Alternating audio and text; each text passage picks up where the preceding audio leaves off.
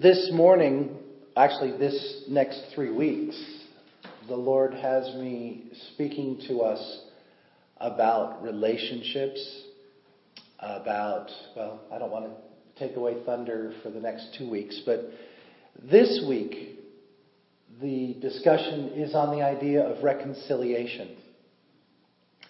Um, and you just read the letter. Literally, it was a letter written by Paul to a person named Philemon. It was also addressed to Philemon's, what they believe was Philemon's wife, Archippus. I mean, uh, uh, uh, yeah, I don't have it in front of me. Um, Apphia, to his, what they believe was his wife, and then Archippus. They're not sure, scholars are not sure if Archippus was the son of Philemon and Apphia, or if Archippus was the pastor of the church where, that met in Philemon's home. But regardless, the letter was written to those three people Philemon, Apphia, and Archippus. Now, giving a little bit of background, and we talked just a little bit, a little bit, interestingly enough, about this in Sunday school.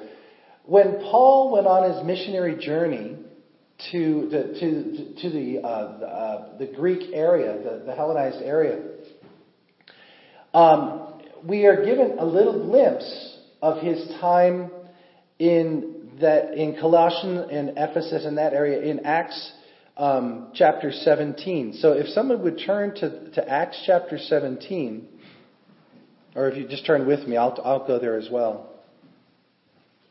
And I said 17. I'm sorry, it's 19. Acts chapter 19. We see Paul in Ephesus. And it says uh, in the first 10 verses, it says, while, Paul, while Apollos was in Corinth, Paul passed through the interior regions and came to Ephesus where he found some disciples. He said to them, Did you receive the Holy Spirit when you became believers? They replied, No, we haven't even heard that there's a Holy Spirit. And then he said, Into what then were you baptized? And they answered, Into John's baptism. Paul said, Well, John baptized with the baptism of repentance, telling the people to believe in the one who was to come after him, that is, in Jesus. On hearing this, they were baptized in the name of the Lord Jesus. And when Paul had laid his hands on them, the Holy Spirit came on them, and they spoke in tongues and prophesied. Altogether, there were about twelve of them.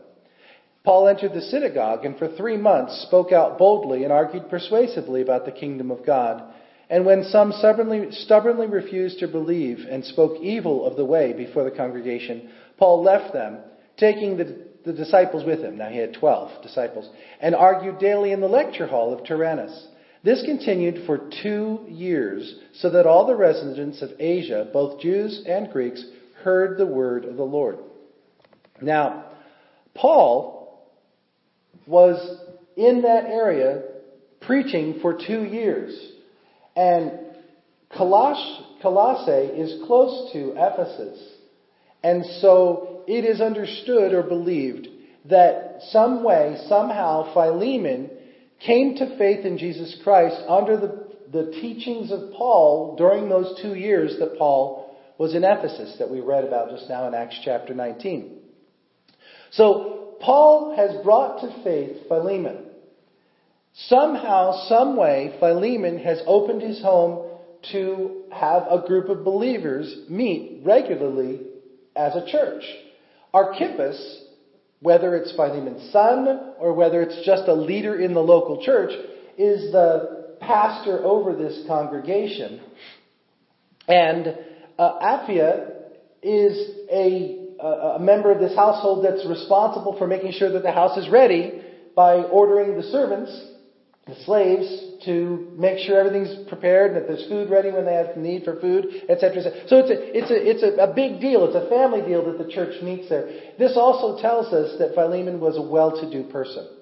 Philemon had a house big enough to hold a church, had household slaves. Um, he was held in high regard by Paul um, not that that means that he's rich, but it just we understand that he was a leader in this community. Now, excuse me. This the the other thing you you need to know in, in connection or background to this is that at the time of this writing, Paul is in prison in Rome. Okay? So he's, he's spent his two years in Ephesus and established the relationships. The church has been established. He's then moved around, gone around and done different things, and he's now in jail in Rome. Um, and he receives guests at his prison in Rome. And somehow, some way, he gets word that things are going on back in Ephesus. Whether it's just through letters or people visiting him, he's hearing the news of the church that's going on in Ephesus. And as a result, he feels compelled of the Lord to write a letter. And the letter that he writes, actually, he writes three letters. One is the letter to the Laodiceans, which we no longer have access to. We don't know what happened to that letter. The other letter was the letter to the Colossians. And that letter was sent with, uh, by, by a man named Tychicus. Um, and if you look in Colossians chapter 4, you don't need to look at it right now, but look in Colossians chapter 4, verses 7 to 9. It says that Tychicus will tell you all the news about me. He's a beloved brother, a faithful minister, and a fellow servant of the Lord.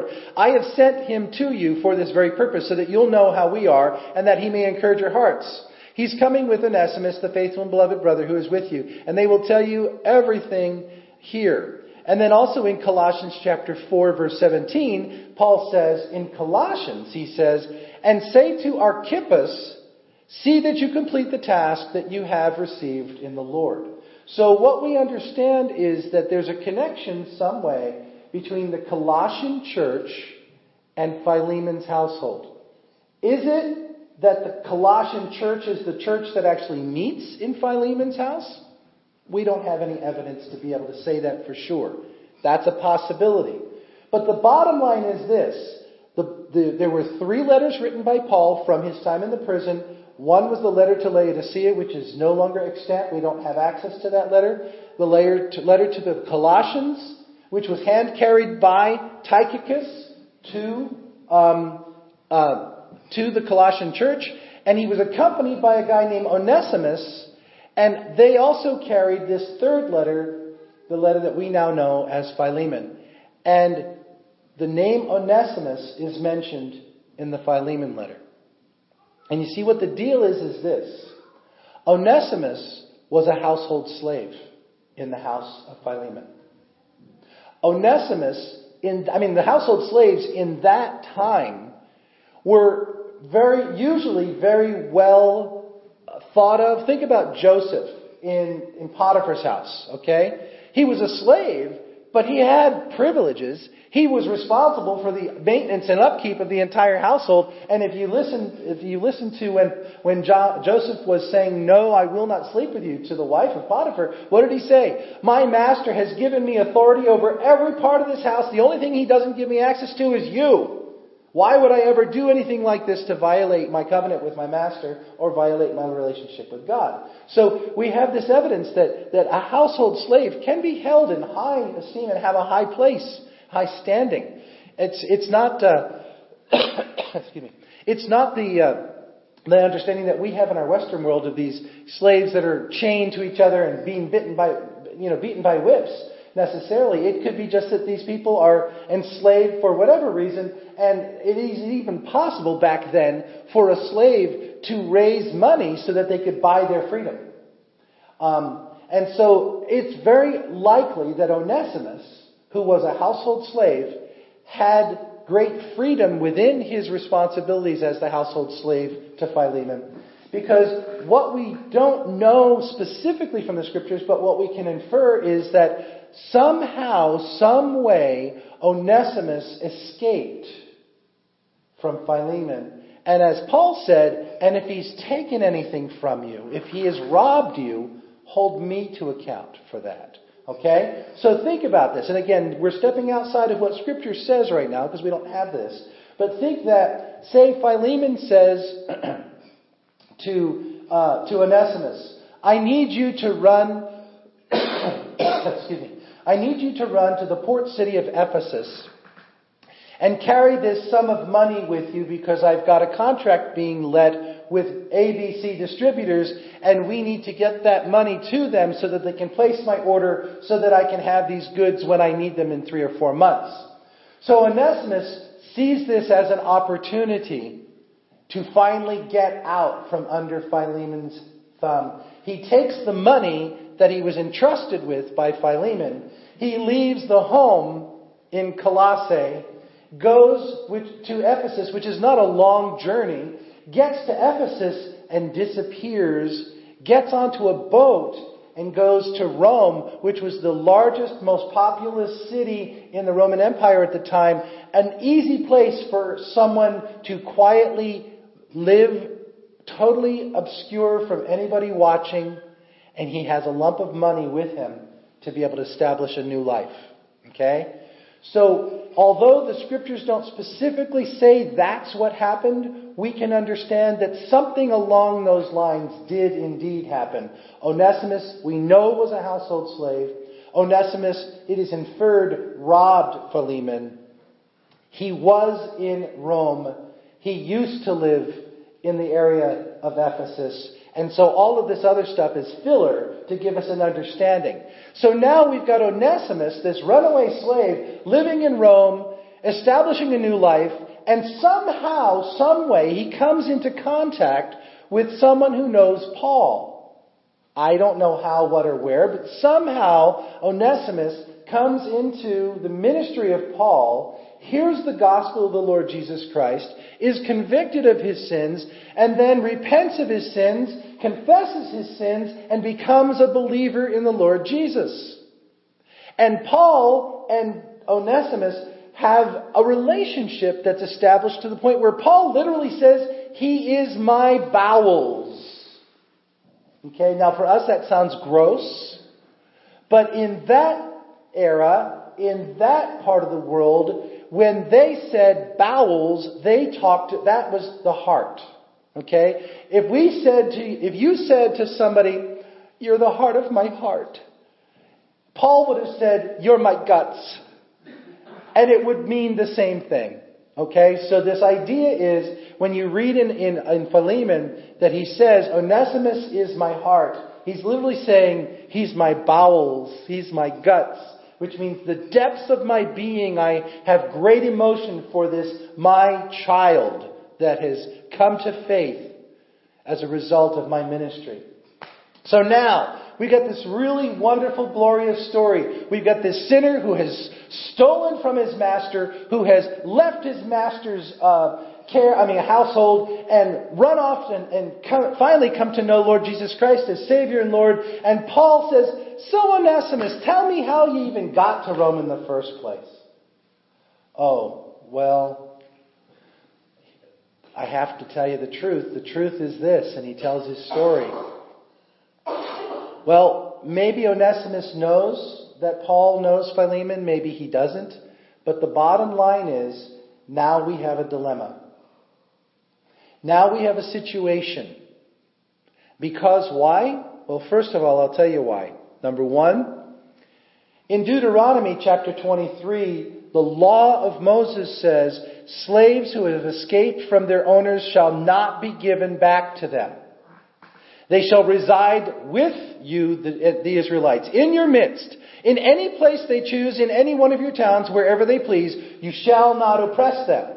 In other words, if a slave gets out and comes to you, you do not return them to their master. You have no obligation to do that as a Jew.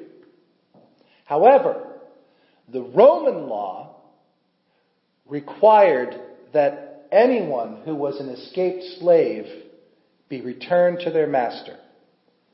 Paul, as we know, is a citizen of Rome. He's a legal citizen of Rome. So now we have a situation there. Even though under the law of Moses, he's under no obligation to have Onesimus go back to Philemon, under the law of Rome, he is. And where's Paul right now? He's in a Roman prison under scrutiny. And he's trying to honor God. He's trying to do what's right. And he's got this moral dilemma that he's faced with. Here's this guy who has come to faith and is very useful, he says in this letter to Paul, blesses him, provides benefit to him. they have this heart to heart relationship. But the law requires him to return him, return Onesimus to Philemon. And because Paul is under Roman rule right now, and in the prison, his life is being scrutinized by Rome, he can't just ignore this and hide this. So he has to do something. Now, put yourself in that place. You are the one who just nurtured the new faith of this young man who has, it may not be a young man, but anyway, this, this man, has, this is a brand new baby Christian that you're responsible for their upbringing and their welfare and their coming to know Jesus Christ in a better and more deeper and fuller way. And you have to say to him, we've got to get you home to Philemon. Now put yourself in the position of Onesimus. What does Onesimus do? Because Onesimus is under threat of death for running away. He could literally be killed when he gets back if Philemon so chose. Not that it's going to happen. It could be that Philemon could show mercy and grace. But for sure, it's going to be an uncomfortable, very, very frustrating situation, and life is not going to be good when he gets back. But he's a Christian now. And he has to do what's right and brings honor to God and is not self serving. So, how do we deal with this? So, Paul says, Onesimus, I'm going to take some action here. Obviously, you have to agree to this. But I have a little bit of influence with Philemon, your former master. I think I can use my influence to help. And so Paul writes a letter, and it says, in his own hand, he writes the end of it at least. And he says, basically, I plead with you as a fellow brother in the Lord. I am an apostle. And yes, I could use my apostolic authority, but that's not what this is about. I plead with you, fellow brother in Christ, will you welcome this fellow brother in Christ who used to be useless to you, but he will now prove to be useful to you in your work in the Galatian area, bringing about the gospel of the Lord Jesus Christ. He's proven himself faithful and true to the gospel here in Rome and to me, and I'm encouraging you to welcome him back. Not as a slave that has been recaptured, but as a brother in the Lord. And then Paul says, and it's so Jewish of him. Jewish, think about a Jewish mother, a Jewish father says, and I don't need to remind you that you, uh, you owe me your very life. I don't want to say that, but let me just say it. But the reality is, he says, I'm placing it in your hands. Now, the interesting thing is, there was no such thing as internet. There was no such thing as, uh, well, they did have mail, I guess, you, but mail had to be hand carried. And so we see in, in, in the Colossian story that Tychicus, along with Onesimus, hand carried this letter from Paul to Philemon. That means that Onesimus had to get on a boat, had to travel from the Roman peninsula to Ephesus, then get into a cart or walk or ride a, a donkey or something and go to Colossae along with Tychicus and then walk up to the door and knock. At any point in this journey, Onesimus could have changed his heart and said, I ain't doing it. I'm done. And he walked and disappeared again. And no one would have known anything about him.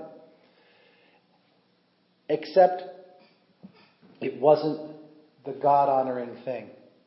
It wasn't the appropriate and right thing. No matter how hard this is going to be, no matter how painful this may end up being for me, because I have no idea how he's going to respond.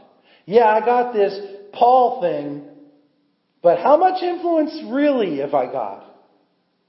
And so then he walks up with Tychicus in support of him and says, Philemon, here, I got this letter for you from Paul.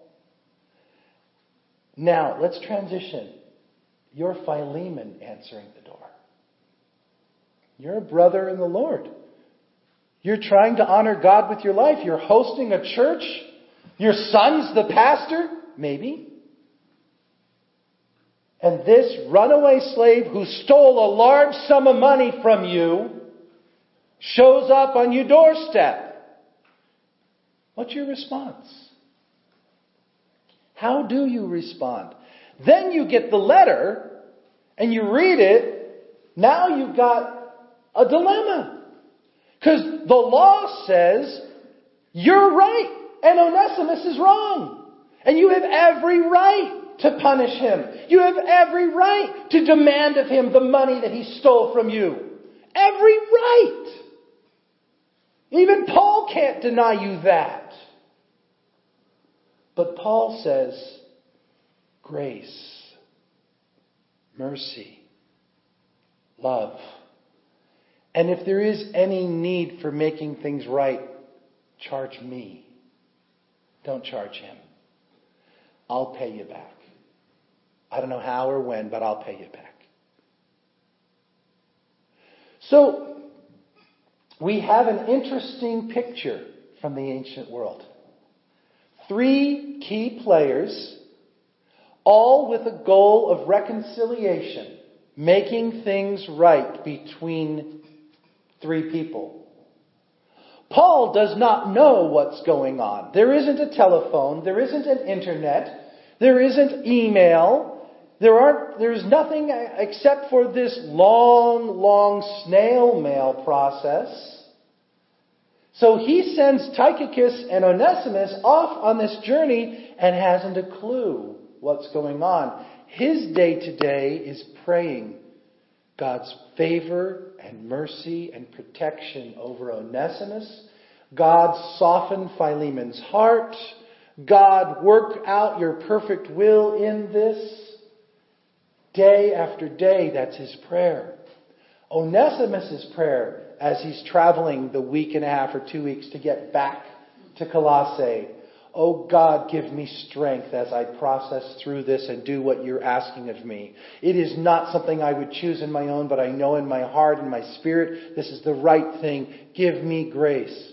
And all of the time that Paul's praying that and Onesimus is praying his prayer, Philemon's fat, dumb, and happy at home going, Oh Jesus, I love you.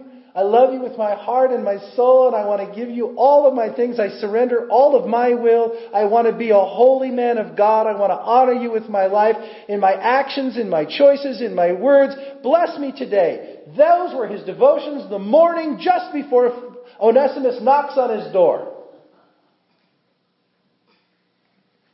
How do you respond? What do you do? And then I'll give you the last little bit. We wouldn't know anything about this story if all three individuals didn't act Christ like. If Paul hadn't acted Christ like, he never would have written a letter. If Onesimus hadn't done what was right and appropriate and godly, he never would have carried the letter. And if Philemon, if Philemon hadn't done what was godly and Christ-like, he would have burned the letter. Right? Because read, somebody read the first few verses again. What does it say? Who is it addressed to? Paul, I think it's chat, verse 2 or 3. What is it? Who, who is it addressed to? And?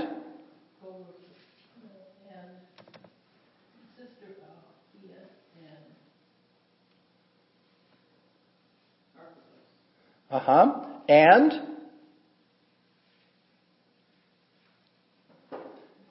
there's four addressees Philemon, Apphia, Archippus, and the church that meets in your house. This letter was a public letter. It was to be read at the church service. Now that puts a little bit of strain on Philemon to do the right thing, doesn't it? Paul's not stupid. If Philemon had not done what was supposed to be done, we would never have known about this. So the evidence tells us all three acted Christ-like, godly, and did the right thing, which brought about healing of relationship, reconciliation. Can you imagine the freedom that Onesimus was experiencing when he was graced with Philemon's forgiveness? Can you imagine the release from guilt that he felt? Can you imagine the release that Philemon felt when he no longer had to carry the burden of anger and feeling of mistrust that he had been burned by this man that he entrusted his, his money and his livelihood to thee? He said, I trusted you and you violated my trust. He no longer carries that burden because they are healed and reconciled. Why? Because an old man who's stuck in prison used some authority that he had, not his apostolic authority. He used his friendship authority. You and I have a good relationship, Philemon. You honor me. You know me. I know you. We know each other's hearts. We love each other. So I'm not asking you as Apostle Paul. I'm asking you as Brother Paul. Welcome this guy back. Three different people had three different choices to make to bring reconciliation to the relationship. And if any one of them had failed to do the God honoring thing, the relationship would have been destroyed. But each one had a significant role to play. Each one had an incredible and powerful role to play, and each one did uh, have an element of risk in their role. And the last thing that I want you to know about this story, and this again is jumping beyond anything I can prove. There are some scholars who say it's true. There are some scholars who deny that it's true. But in the year 100, I think it was, which is about 40 years after this letter was written, there was a bishop who's responsible for the ministry over Ephesus. And he was stoned to death, a martyr for the cause of Christ. And his name was Onesimus. I can't prove it's the same Onesimus, but it's very possible that Onesimus was welcomed back into the household of Philemon and the church that met there. And when, then, as a result of God's hand on his life, was raised to the point of being a leader in the early church a bishop over Ephesus, ultimately gave his life for Jesus Christ. Wow. In, if any one of those three people had chosen differently, Onesimus would have been still scurrying around in the bowels of the Roman Empire, hiding from his sin. But because of boldness and courage and love, and Christ likeness, two people were set free. And one relationship was restored. And the kingdom of God was advanced. I want us to close our time this morning. I have one final song that's going to play. I mean it as a time of meditation. If you need to come before the Lord and kneel at the altar or just in your seat, that's fine. This song is a, it's about Peter. And it reminds, he's speaking as if it's the time following um, Jesus' resurrection, but before their time on the beach, where Peter is wallowing around in his broken relationship with Jesus. How things are not right. Even though I had this great thing in the past, everything fell apart because of my bad choices. And I want you to listen to the song and let the Holy Spirit speak to you.